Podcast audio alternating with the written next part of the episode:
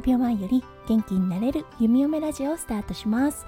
おはようこんにちは。こんばんは。ハロー弓嫁です。このラジオはオーストラリア在住19年の弓嫁が日々のハッピーや発見を声に乗せてお届けふわっとトークラジオです。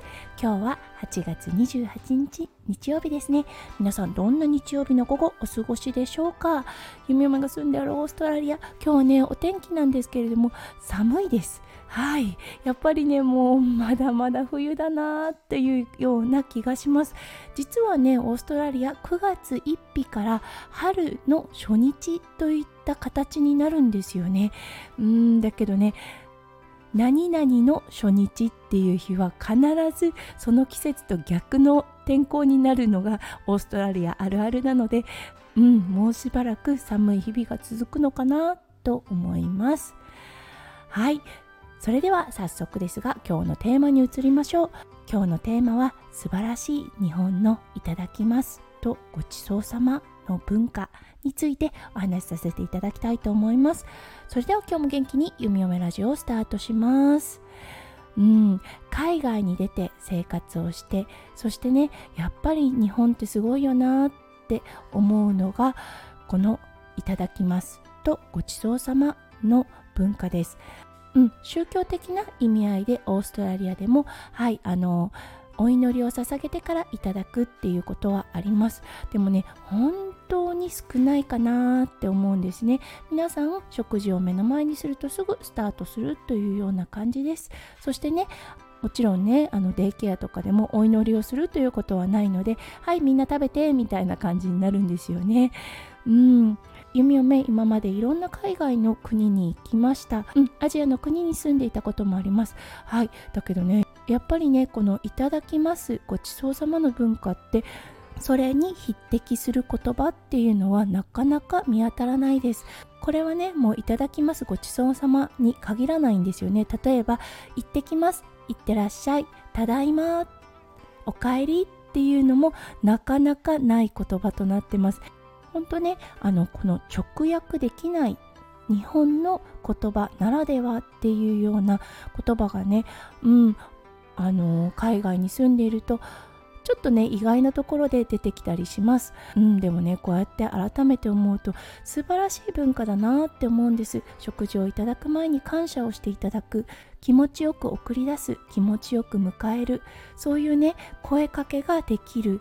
そうすごいよなって思うんですよね。コミュニケーション能力っていう意味ではね海外、うん、外国もすごくねやっぱりスキルは高いと思うんですよね。うん、だけどねあの文化の一つとしてこういう言葉がある。日本はやっぱり素晴らしいなって思います。常に人を思いやる気持ちがあって生まれた言葉なのかな生まれた文化なのかなって思います。息子くんはオーストラリア生まれオーストラリア育ちの日本人のことはなるのですが、うん、このね素晴らしい文化っていうのを継承していってくれたらいいなって思います。最近ねほんとちゃんと手を合わせていただきます。ごちそうさま。そして食べ物に対してありがとうを言えるようになってきました。うん、あのママ作ってくれてありがとうだったりとか、パパが作ってくれた時もパパ作ってくれてありがとうとね、ちゃんと一言添えることができるようになってきたので、ああ、ほんと素晴らしいなって思っています。うん、これからね、もしかしたら将来、このね、文化がめんどくさいとかね、なんでこんなことをしなければいけないんだろうって疑問に思うことが出てくるのかもしれません。だけど小さい頃にね培ったこの習慣っていうのはねきっと必ず引き継がれると思いますし心に残っていくと思います。